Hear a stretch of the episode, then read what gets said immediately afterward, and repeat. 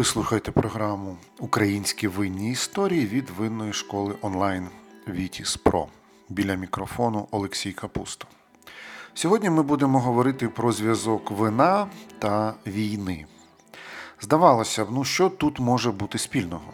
Адже коли починається війна, звичний спосіб життя миттєво руйнується. Зокрема, щезає і вино з друзями по суботах, і акції в виномаркетах, і фудпейринг та багато інших насолод, які ми з вами так любимо. Ба більше військовий стан передбачає різні обмеження на продаж алкоголю.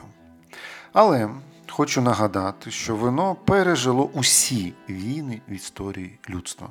До того часом навіть допомагало їх вигравати. А ще ви можете здивуватися, але саме війни частково сформували видну індустрію і в результаті зробили її такою, якою вона є сьогодні. Але давайте про все по черзі. Почнемо з того, що так званий сухий закон під час війни відносно недавнє за історичними мірками явище. Насправді воно століттями, та що століттями, тисячоліттями було невід'ємною складовою військових кампаній у буквальному значенні цього слова, адже воно входило до обов'язкового солдатського пайку.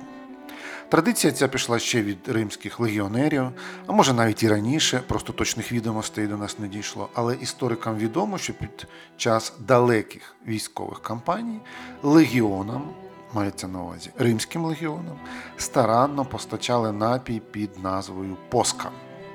За основу брали прокисле віно, а часом вже навіть оцет, його розбавляли водою, і вуаля, напій готовий. Він бадьорив, освіжав, зміцнював бойовий дух, а ще допомагав дезінфікувати воду, якість якої в давнину була, що називається, не на висоті. Ну і ще один плюс: легіонери не п'яніли від поска, адже напій був розбавлений і малоградусним. Але якщо солдату не пощастило в бою і він був поранений, то у шпиталі у нього з'являвся шанс випити вже справжнього вина. Ну а пізніше, після краху Римської імперії, у так звані темні часи, солдати знайшли ще одне несподіване застосування вину. Вони не тільки приймали його всередину, щоб зміцнити бойовий дух, але й використовували як зовнішню зброю. А робилося це так: у вино додавали сіль і змочували цією сумішшю ляну тканину. Ну а коли та висихала, то ставала міцною і застосовувалася як лати. Традиція постачати вино солдатам продовжувалася і в середні віки. Під час активних військових кампаній за цим стежили з особливою увагою. Взяти хоча б знаменитий гобелен з Байо, що зображує нормандське завоювання Англії у 1066 році. Це довжелезне полотно, на якому зображено багато сцен, а на одній з них вози підвозять зброю та бочки з вином на корабель, який ось ось вирушить через Ла-Манш. Часи йшли, традиції забезпечення солдатів вином залишалися непорушними. Його давали воїнам перед битвами для хоробрості, адже війни на той час велись досить примітивним способом. У бійців не було джавелінів з байрактарами та іншої сучасної техніки, лише віра у перемогу, відвага і бочки з вином. А ще цей напій був для них звичною частиною раціону поряд з хлібом. Виходить, якщо в своєму повсякденні вони постійно пили вино, то чого б у війну відмовлятися від цього базового продукту? Тим більше, що вода в епоху середньовіччя, як ми вже сказали, була наповнена бактеріями та паразитами. Не можна було допускати, щоб воїни отруїлися чи заразилися якимось там черевним тифом, просто вгамувавши спрагу. Тому воду дезінфікували вином. Обсяги постачання вина на фронт у середньовіччі були дійсно вражаючими. Наприклад, у 1316 році король Едуард II відправив 4 тисячі барил вина солдатам, які билися в Шотландії. А ще цей напій був також способом віддячити воїнам за успішні битви. Так, у 1470 році герцог Лорейнський під час облогу замку Шатель-Сюрмозель виділив для солдатів 91 бочку вина. Ну а тепер, окрім вина, хочеться згадати ще один напій, який також відіграв надважливу роль у багатьох військових кампаніях. Я кажу про рому, який у 17 столітті увійшов до раціону британських моряків. До цього кожен з них отримав свою законну пінту пива на день. Однак новий напій дав пиву 100 балів уперед, адже він не псувався у довгих плаваннях і чудово зігрівав. Однак, як ви здогадуєтесь, був невеличкий побічний ефект. А саме, моряки після нього ходили п'яними як чіп. Щоб виправити цю ситуацію, адмірал Едвард Вернон наказав розбавляти ром водою і додавати туди цукор і сік лайму. Напій назвали Грогом, і він став вірним супутником британських моряків на багато століть, захищаючи їх від цинги. Саме завдяки Грогу британцям у 18 столітті вдавалося досягти морської переваги. А ще йому приписують чи не головну роль у перемозі в Трафальгарській битві. До речі, саме з цього часу британських моряків почали називати лимонниками через те, що вони пили грох. Не менш важливу роль Ром відіграв у війні за незалежність Сполучених Штатів. Власне, з нього все й почалося, коли британська корона встановила грабіжницьке оподаткування меляси, основної ромової сировини. Цей напій став як символ боротьби, так і незмінною частиною солдатського пайка. Тут наведу в якості прикладу записку, що у воєнні роки написав Джорджу Вашингтону міністр оборони Генрі Нокс. Там є прохання про постачання яловичини, свинини, хліба, борошна, а ще й рому, який Нокс називає надважливою статтею постачання. І далі міністр наголошує, жодні зусилля не можуть бути зайвими, щоб забезпечити його потрібну кількість. А пізніше, вже після закінчення війни, один з батьків-засновників Сполучених Штатів Джон Адамс скаже. Я не знаю, чому ми повинні червоніти, визнаючи, що меляса була головним інгредієнтом незалежності США. Багато великих подій відбувалося з менш значущих причин. Отже, традиція алкогольних пайків для солдатів була непохитною століттями і пережила безліч воєн. Але під час Першої світової її поставили під сумнів. У світі саме набирали обертів антиалкогольні рухи. Вчені без кінця толочили про шкоду спиртних напоїв, до категорії яких потрапило і вино.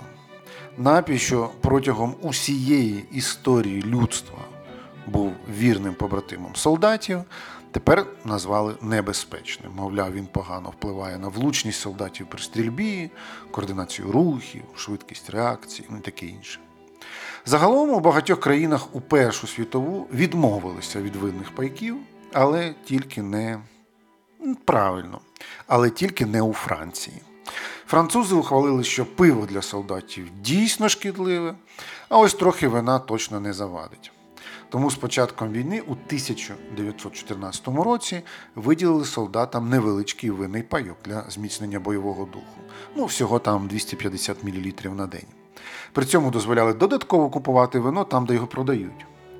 У 1916 році добову норму вина для солдатів збільшили до 500 мл на день, а у 1918 до 750 мл на день.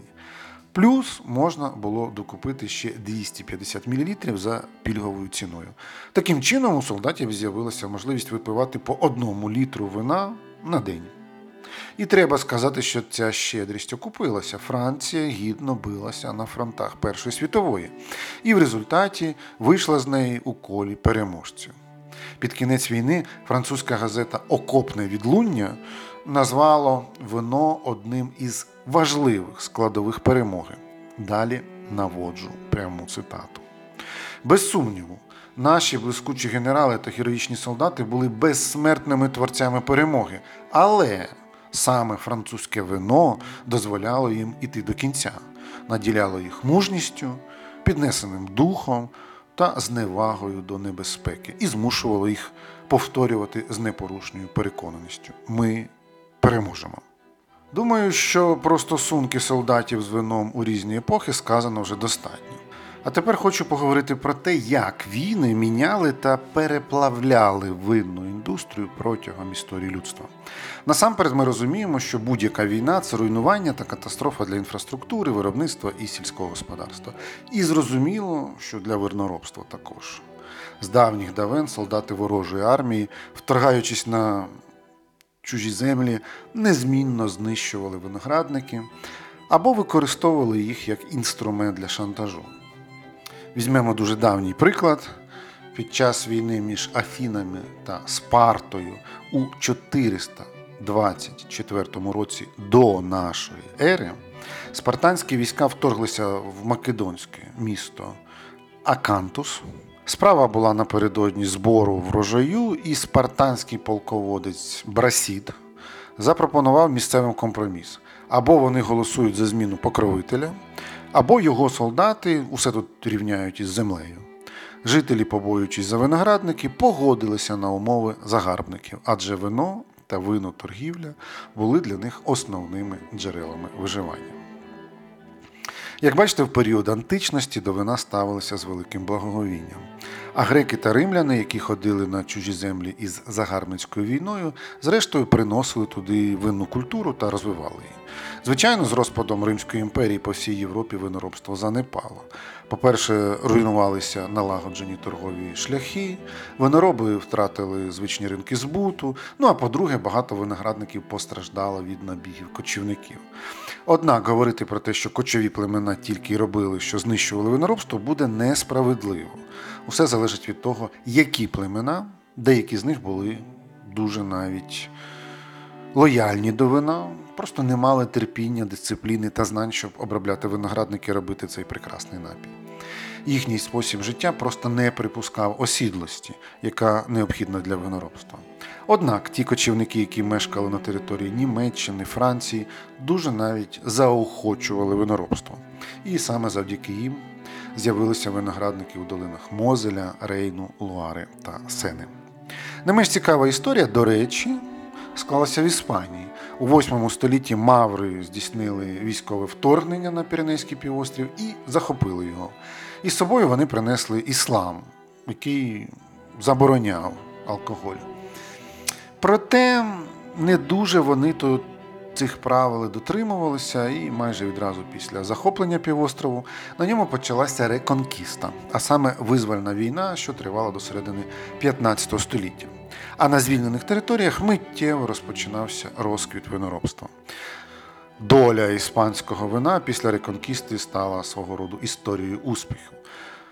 Вони повернулися до лона християнського світу, і ця країна отримала купу благ і нові ринки збуту. Ну, тепер давайте перемістимося до Франції та її найзнаковішого винного регіону Бордо. Мало хто знає, що вирішальну роль у його формуванні відіграли саме війни. Спочатку цей регіон був частиною Англії і називався Аквітанія. Логічно, що основним ринком збуту був Лондон. Щороку туди відвозили по 98 барил вина. Щоправда, вина ці були не найвищої якості, невиразні водянисті кларети, які не витримують ніякого порівняння з нинішніми бордом. Але все різко змінюється з початком столітньої війни. Винороби Аквітанії зазнають збитків через зруйновані торгівельні зв'язки, вони не можуть постачати кларети в Англію. Додайте сюди нестачу робочих рук, бойові дії, які відбуваються на території регіону. Зокрема, коли французькі війська у 1450-х вторглися до Аквітанії, то завдали величезної шкоди виноградникам. Англія, зрештою, втратила цей регіон і зазнала колосальних збитків. Проте, за підсумками цієї війни, на карті Франції з'явився регіон Бордо. Місцеві винороби поставилися до цього скептично. Вони хотіли, щоб усе було як раніше, і можна було й далі постачати їхні кларети багатим лондонцям. Тому почали шукати будь-які шляхи, щоб переправити свою продукцію до Англії, вдаючись до витончених методів контрабанди. На щастя, французи швидко усвідомили, наскільки важливу роль в економіці регіону грає виноторгівля, тому не стали забороняти вивіз вина з Бордо, а просто встановили на нього величезне мито. Завдяки цьому торгівля продовжилася, хоча її обсяги зменшилися у рази. Надалі регіон активно розвивався, і його вина ставали все кращими і кращими, і зрештою Бордо став таким, яким ми його знаємо сьогодні. Ще однією доленосною віхою в розвиток європейського виноробства стала 30-річна війна 1618-1648 років. Вона пройшлася руйнівним цунамі багатьма виноградниками Центральної Європи. У той час вони росли переважно біля міських стін, тому армія зазвичай витоптувала чи викорчовувала їх під час облоги. Потім солдати виривалися в місто та знищували преси, бочки і інше виноробне спорядження. І навіть у сільській місцевості, де не проходило гарячих боїв, виноградники занепадали. Ну, тому що не було кому доглядати. І під час війни, як ми всі розуміємо, не до вина. В Ельзасі, наприклад, дійшло до того, що чверть гектару виноградників можна було обміняти на одного коня. Але будь-яка війна рано чи пізно закінчується. І 30-річна не є винятком. Настав час відновлювати все, що було зруйновано, в тому числі виноградники. В Ельзасі, в долинах Мозелю і Рейну вони постраждали особливо сильно. Часу на довге відновлення не було, тому для закладання нових виноградників шукали максимально стійкий, невибагливий та врожайний сорт. Як ви, мабуть, уже здогадалися, вибір пав на рислінг. Обсяги його посадок на той період були вражаючими. У Трирі висадили понад 100 тисяч лоз, а в монастирі Йоханнесбургу близько 1 мільйона. Сьогодні німецьке виноробство складно уявити без рислінгу, та й взагалі це один із найважливіших сортів у Європі. І це завдяки 30-річній війні. Також відомі випадки, коли від війни між двома країнами вигравала країна третя, ну, мається на увазі її винороби. Яскравий приклад розквіт популярності портвейну. А діло було так: у 1679 році англійський парламент наклав повну заборону на імпорт французьких вин.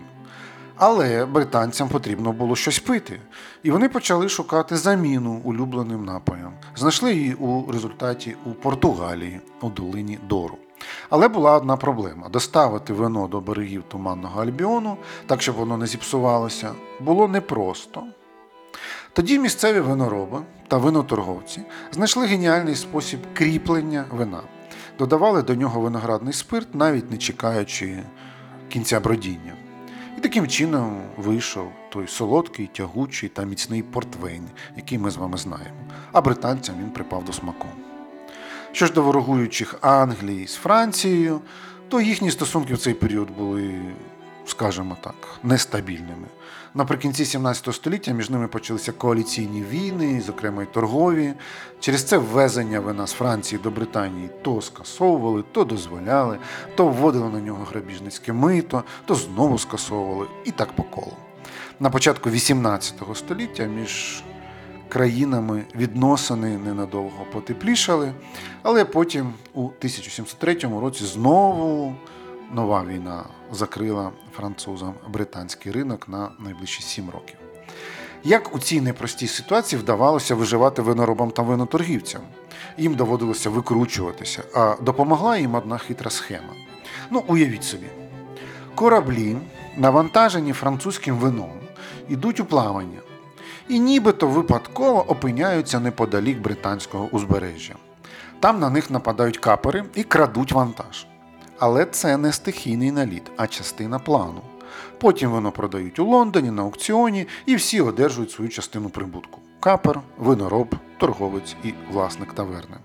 Ця схема допомогла французам продати в Англії багато елітного вина. Ціна виходила близько 60 фунтів за бочку, а виручка бордоських виноробів навіть з урахуванням усіх витрат була вищою, ніж у тих, хто продавав вино на місцевому ринку за копійки. Наполеонівські війни, що вибухнули у 19 столітті, зробили Францію імперією та змінили уклад видного світу.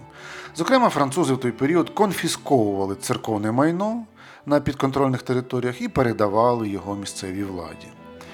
Тож вони намагалися позбавити церкву впливу. І зрозуміло, що серед цього майна були виноградники. Зрештою, у володіння громадян перейшли маєток Клобер Ебербах, пристойні ділянки у Мозелі, багато виноградників у П'ємонті. Ну а закінчилися наполеонівські війни у 1815 році, і програш Франції ніяк не вплинув на її виноробство. Площі виноградників зростали, а технології розвивалися. Черговою війною, що перекроїла винний світ, стала Перша світова. Літо 1914 року видалося теплим, очікували добрий врожай. Але наприкінці липня більшість чоловіків, які працювали на виноградниках, призивають до армії. До збору врожаю повернемося, кажуть вони, чоловіки, обіймаючи заплаканих близьких на прощання. На жаль, все затяглося надовго, і врожай, зрештою, збирали жінки, старі та діти. Тим не менш, це був хороший врожайний рік, і вина вийшло багато, удвічі більше, ніж минулого року. Тобто починалося все на підйомі. Винороби активно передавали вино на фронт та у госпіталі, але наступні врожаї вже підкачали. До того ж, катастрофічно бракувало робочих рук, коней, техніки. Все це підкосило виноробство багатьох країн Європи. А ще воєнні дії зруйнували торгівельні зв'язки. Наприклад, імперія Габсбургів та Німеччина були відрізані від експорту італійських та французьких вин. Революція 1917 року в Росії знищила дворянство як клас, і країна перестала закуповувати шампанське та інші елітні вина.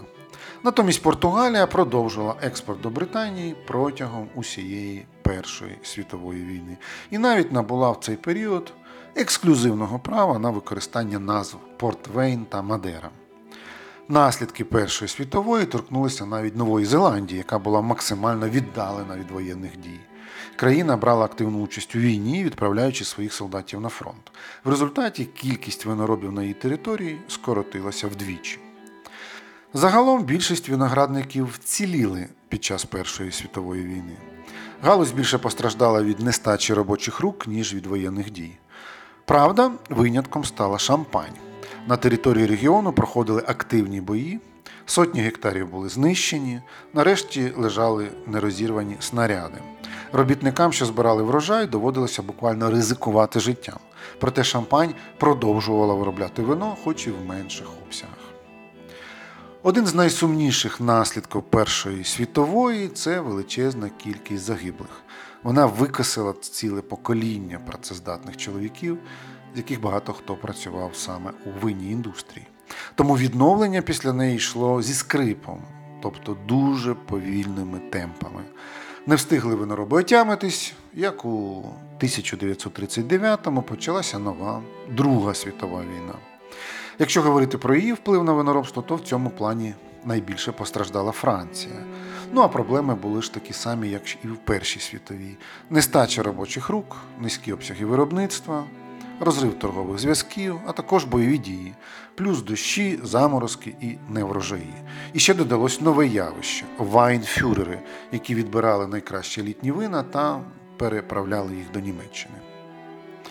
Окрім Європи, ця війна порушила виноторгівлю у всьому світі. Наприклад, Австралія тепер експортувала до Британії в половину менше вина, ніж раніше, а у 1943 році знизила експорт ще в половину. Занадто високими були ризики. Судно з вантажем легко могло напоротися на німецький підводний човен. Отже, Друга світова війна стала потужним ударом по світовій індустрії вина. І лише у 1950-х роках винороби почали від неї одужувати. На цьому історія воєн для людства, на жаль, не закінчилася. Але ми тут не розбираємо абсолютно всі з них, а просто говоримо про найзнаковіші. Ну і звичайно, я не можу про це не сказати.